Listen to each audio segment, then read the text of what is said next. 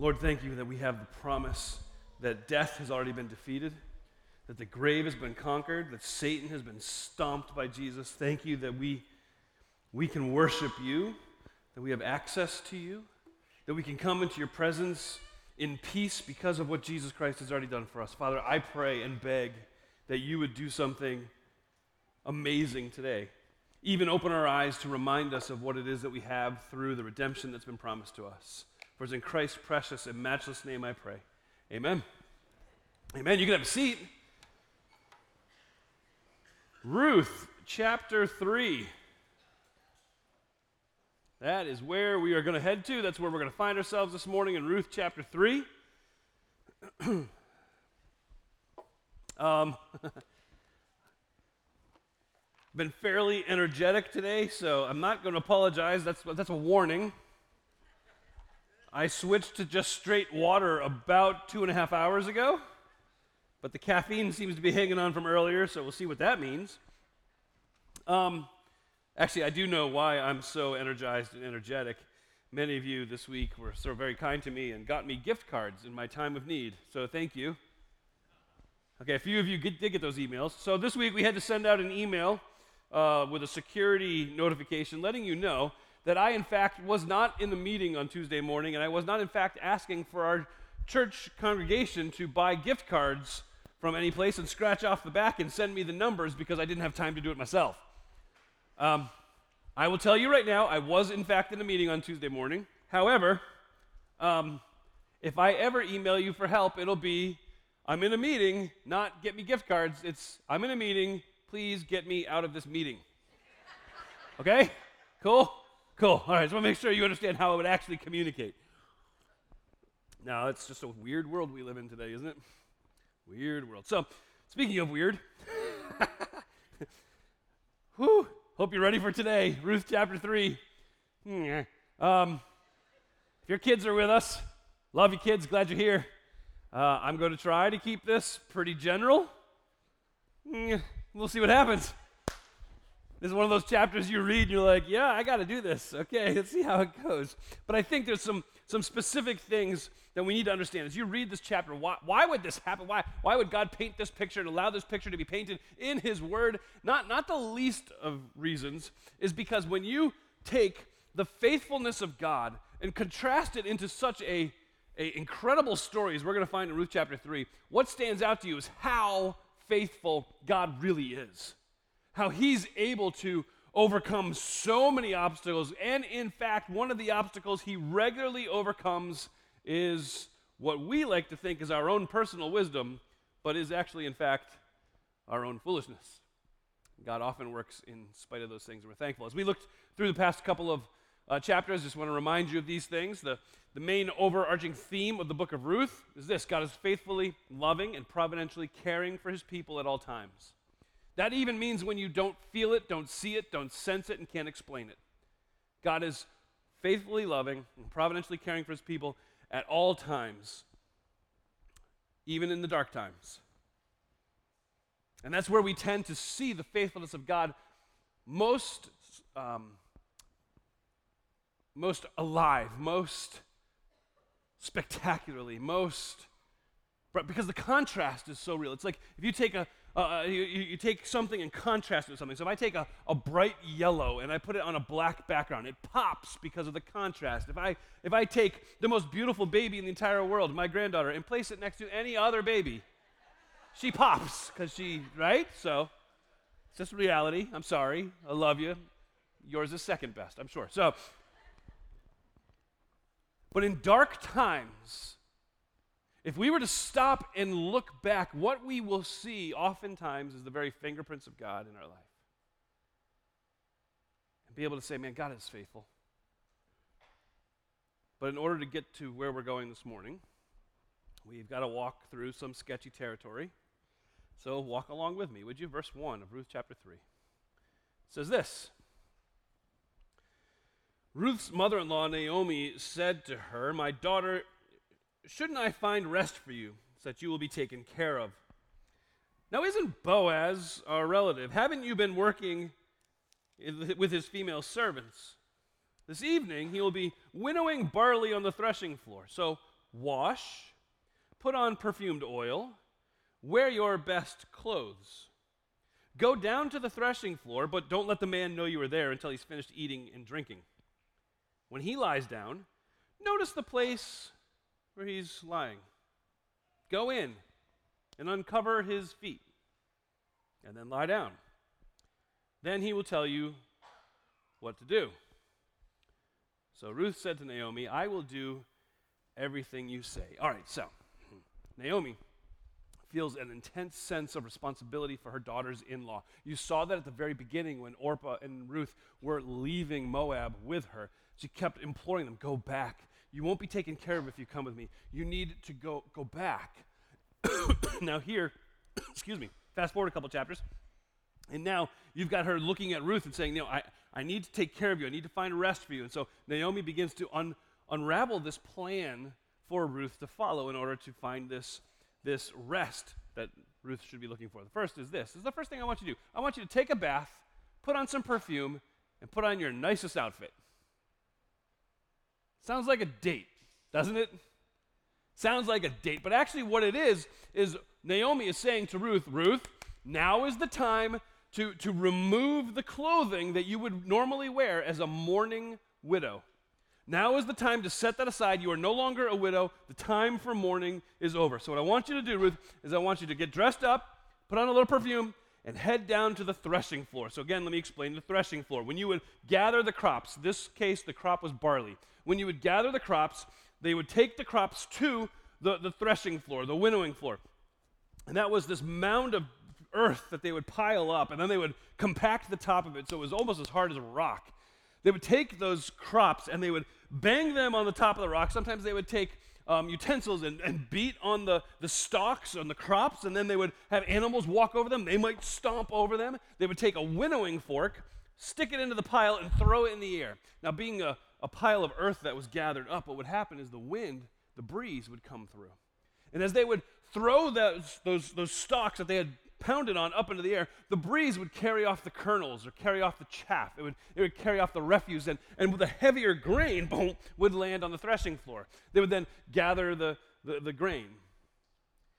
Now, at the end of every harvest, it was this big communal event, this big community event where all these people would gather at the threshing floor and they would take part in this process. And let me tell you this it is, it is hard work. It is not back breaking, but it sure makes your back hurt the next day.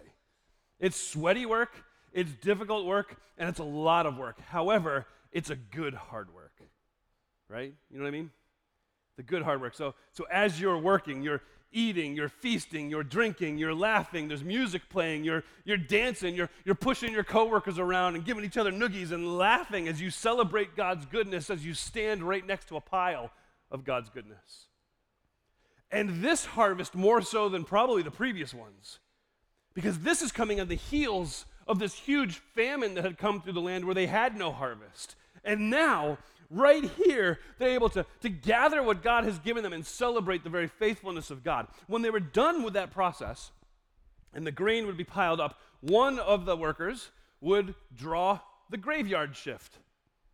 They would have to stay overnight, and they would usually sleep among the piles of grain. And a number of farmers would use the same threshing floor, so you'd have a few different farmers sleeping in their in the, between the, the piles uh, of their grain. But in big bad Boaz's company, big bad boss Boaz sent everybody else home. You've done your work. You've been a great employee. I'll take the worst part of this job. I'll take the graveyard shift. And Naomi knows that about the character of Boaz. She knows that at the conclusion of this season of threshing, Boaz would be the one that would stay. And so she tells Ruth, Ruth, what I want you to do is I want you to go down to the threshing floor and I want you to watch. And I want you to let him, let him party, let him eat his food, drink his drink, let him do his dances, let him do all that stuff. And when he goes to bed, make sure you know where he lies down. That is so important.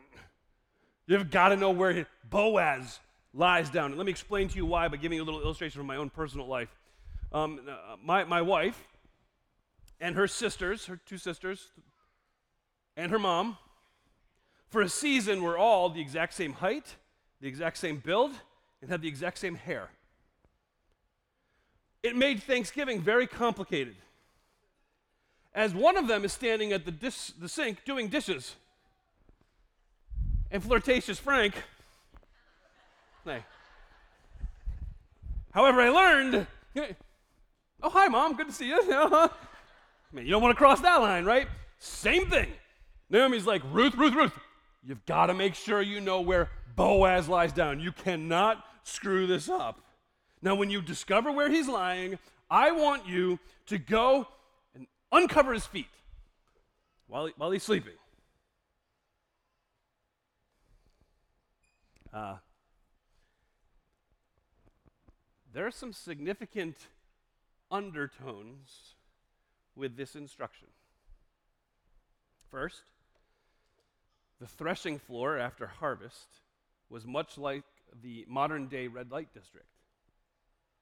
You would have men who were drunk, tired, happy, and had a significant amount of resources to spend under the cover of darkness, often visited by certain types of women.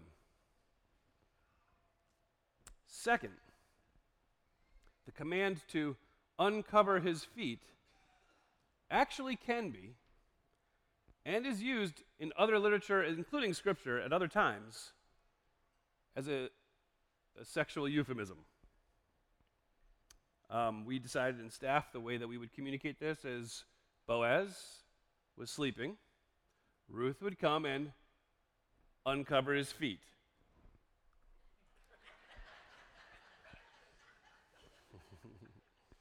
so,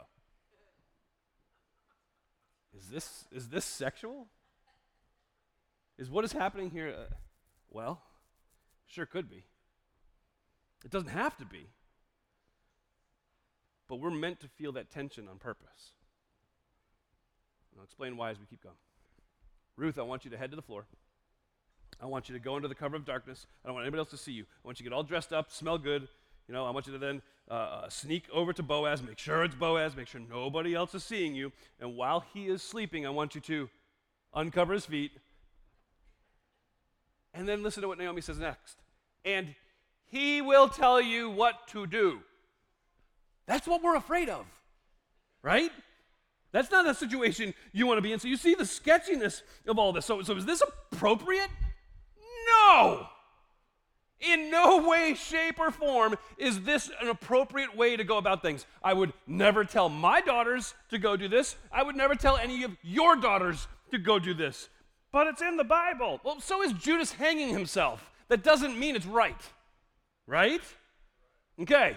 This is really important you understand that. If you're like, no, I think that's a great idea. Wrong. It's not a great idea.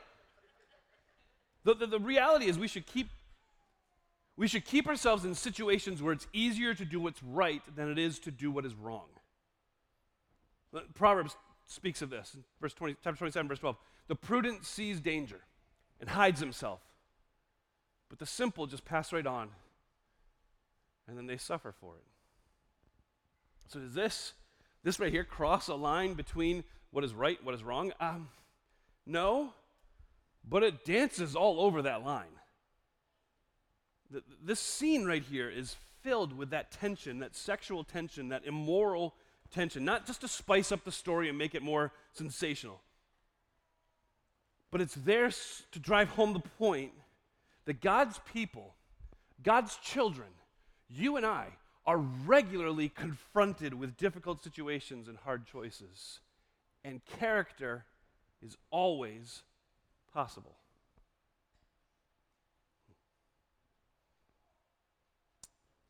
I'll answer this now because I forgot to answer it first service. Did Naomi send Ruth with the expectation that Ruth and Boaz would have sex? Um, it's a hard question to answer because, because marriage was very different then. um, however, I will say this Naomi sent Ruth to Boaz knowing full well that both Boaz and Ruth were people of great integrity and character. And so she wasn't concerned at all. So, verse 6. Verse 6, because it just gets so much easier. she went down to the threshing floor. She did everything her mother in law had charged her to do. And after Boaz ate, drank, and was in good spirits, he went to lie down at the end of the pile of barley. And she came secretly, like a ninja. That's, that's, that's in the Hebrew, because you're wondering.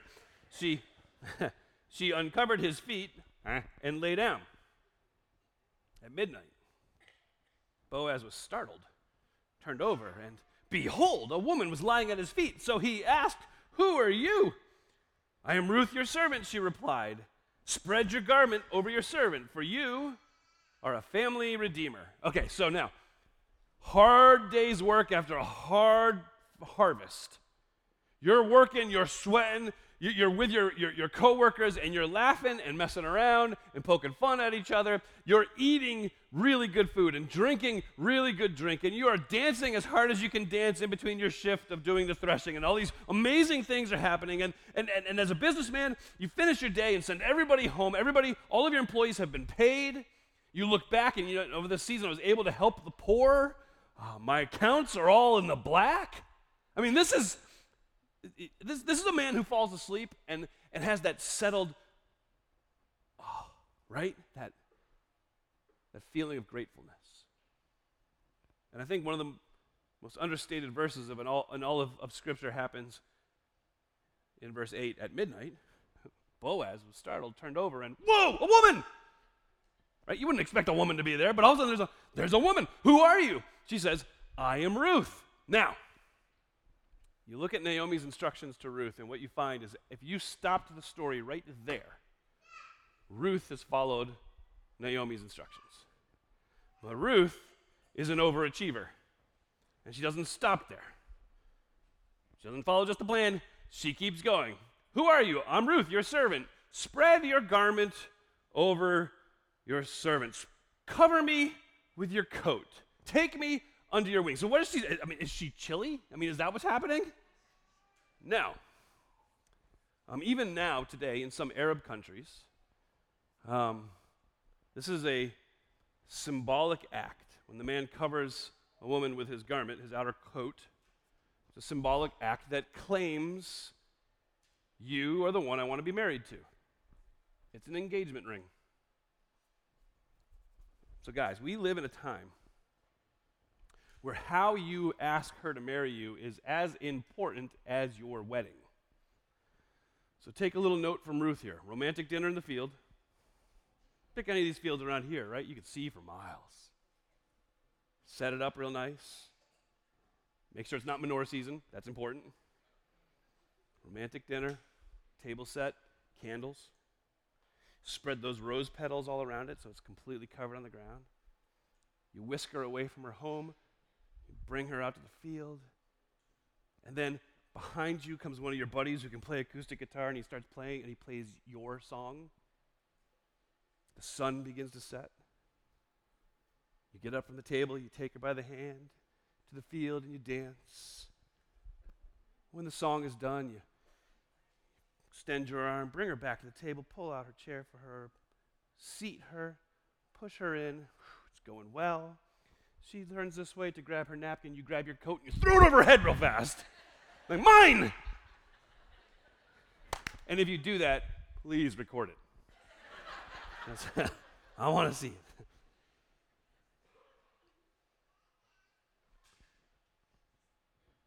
Ruth asked Boaz to marry her. Even if that happens today, it's, it's not as unusual as it used to be, but still, it's like, whoa, really? I mean, but in this moment, this is very unusual. A younger person to an older person, a, an employee to a boss, a foreigner to an Israelite, a woman proposing to a man. This is not nothing. This is significant in every way imaginable. This is the lesser approaching the greater with an unthinkable response, a response that he should just laugh off. But look how he responds, verse 10. Boaz said, May the Lord bless you, my daughter. You have shown more kindness now than before, because you've not pursued younger men, whether rich or poor. Now don't be afraid, my daughter. I will do for you whatever you say, since all the people in my town know that you're a woman of noble character. Yes, it, it's true that I'm a family redeemer. but there is a Redeemer closer than I am. So stay here tonight in the morning. If, if he wants to redeem you, well, that's good. Let him redeem you. But if he doesn't want to redeem you, as the Lord lives, I will. Now, lie down until morning. So she lay down at his feet until morning, but got up while it was still dark. And Boaz said, Don't let it be known that a woman came to the threshing floor. And he told Ruth, Bring the shawl that you're wearing and hold it out. And when she held it out, he shoveled six measures of barley into her shawl, and she went into the town.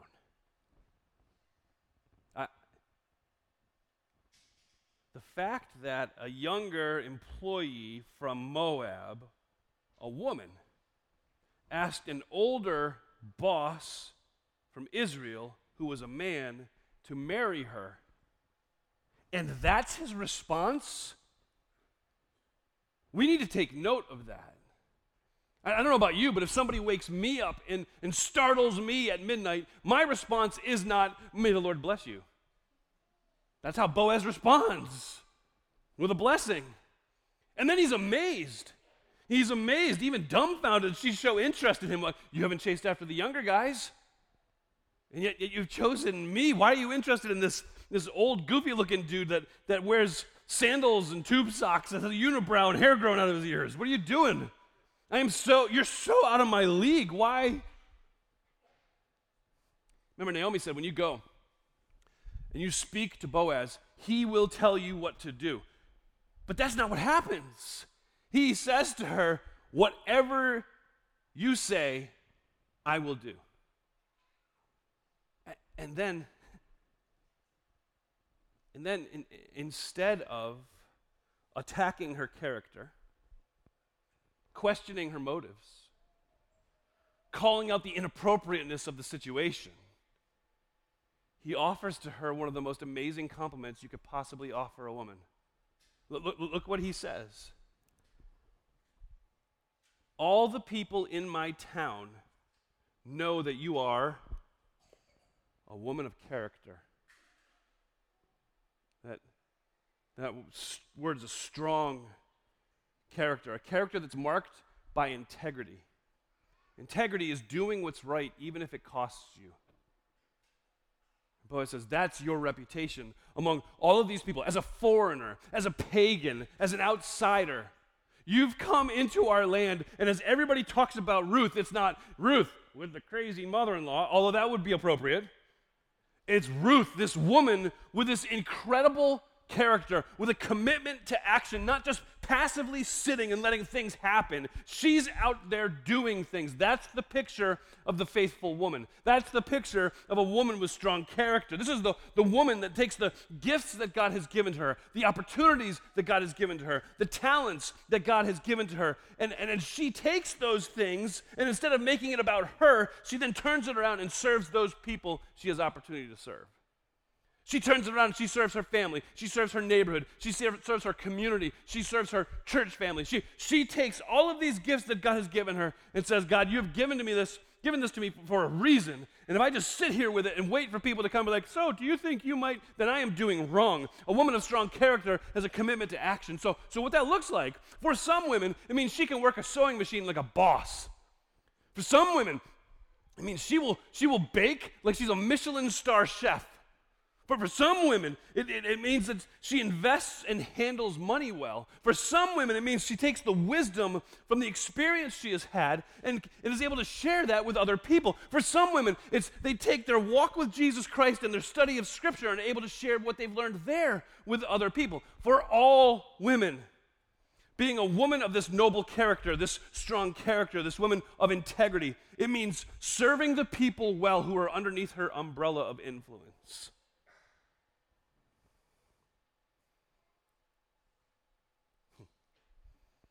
What Boaz saw in her was that woman of incredible character. And he said, No matter how different this is, I will see to it that you have what you need. Now, every great story has drama. And it rears its ugly head right here. Look, look at me at verse, is it 12? Yes, verse 12. It's true, uh, Ruth. It's true that I'm a family redeemer, but there's a redeemer who is closer than I am. Somebody else has the opportunity before I do, Ruth. There's another one. We don't know who or where, we just know that he's got first pick. And we'll meet this fella next week. He's got this fantastic Hebrew name. If you were to translate the Hebrew literally, his name is Mr. So and so. Mr. So and so is a closer family relative. Mr. So and so could come in and, and, and at his expense, he could, he could jump into purchasing the land that, that was in Ruth's family. He could jump into this relationship with Ruth. So, so now, as Boaz hears this proposal from Ruth, he realizes that God's plan is flawed.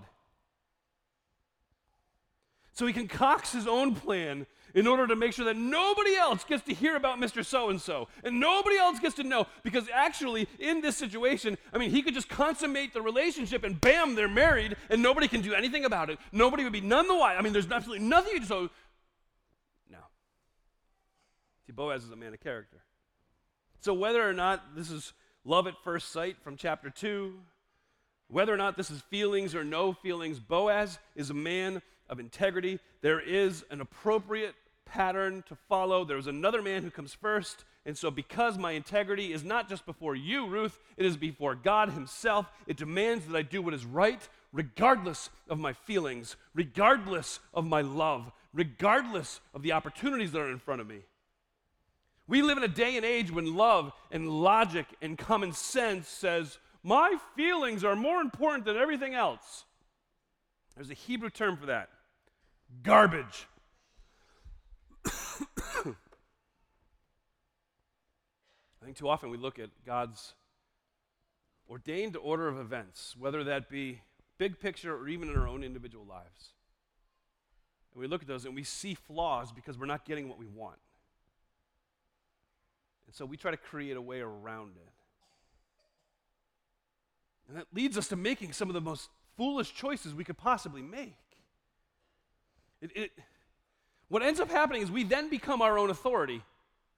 We decide what's right and wrong. We decide what goes and what can't go. We get to, to define what is just and what is good instead of trusting Him to determine those things for us. And, and nine times out of ten, it happens because we hate to wait.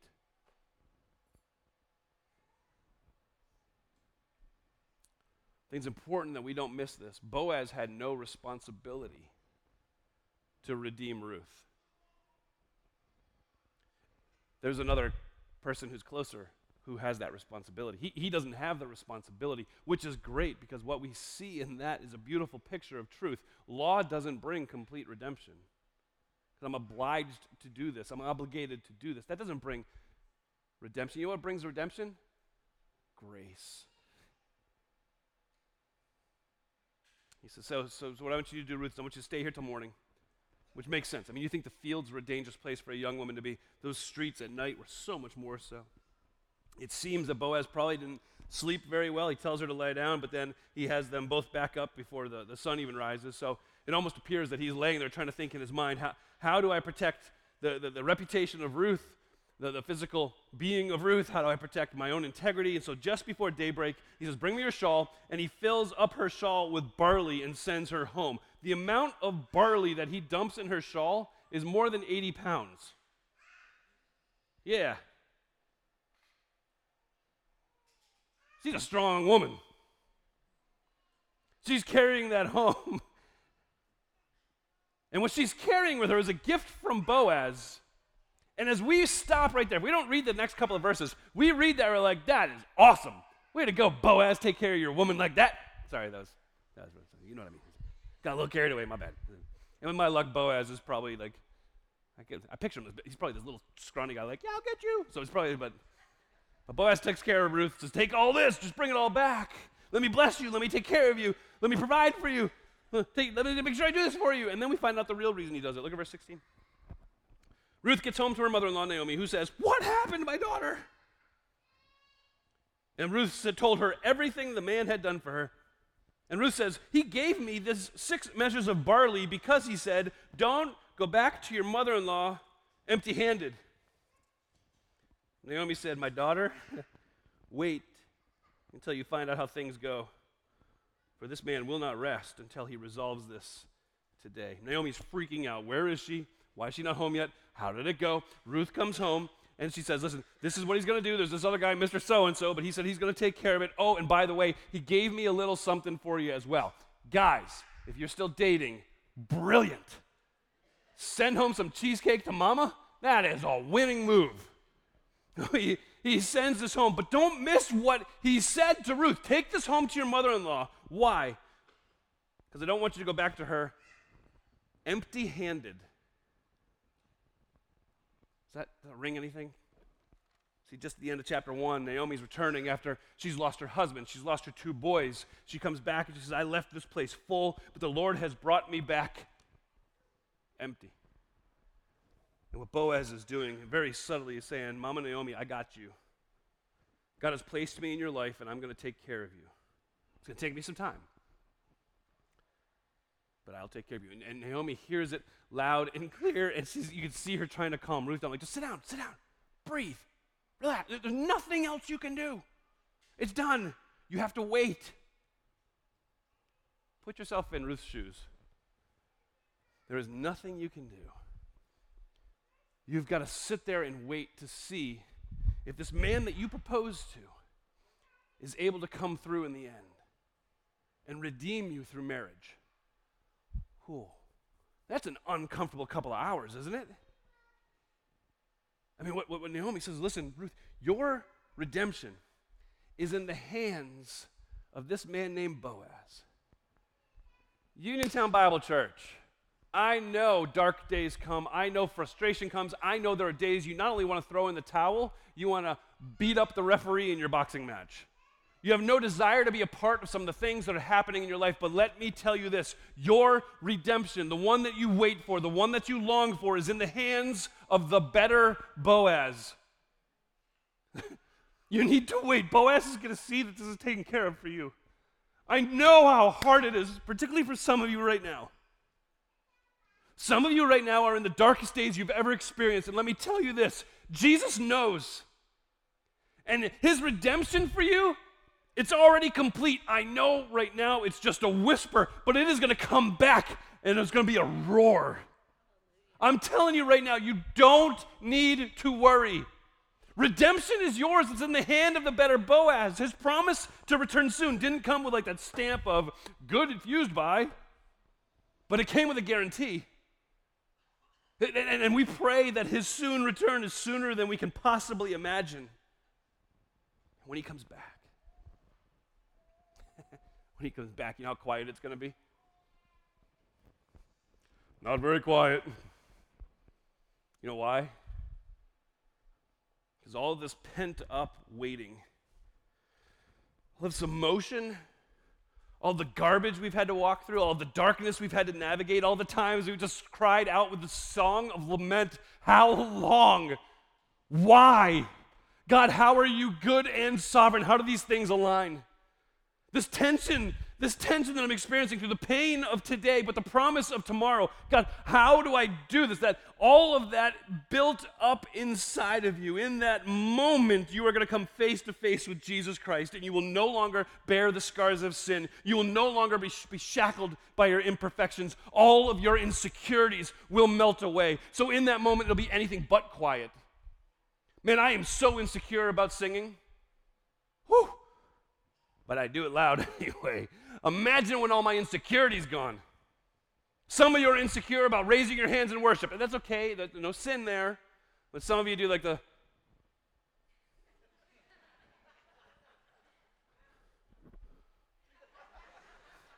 When you come face to face with your redemption fulfilled, there will be nothing holding your hands back. All those insecurities are gone, and it's going to be worthy is the Lamb.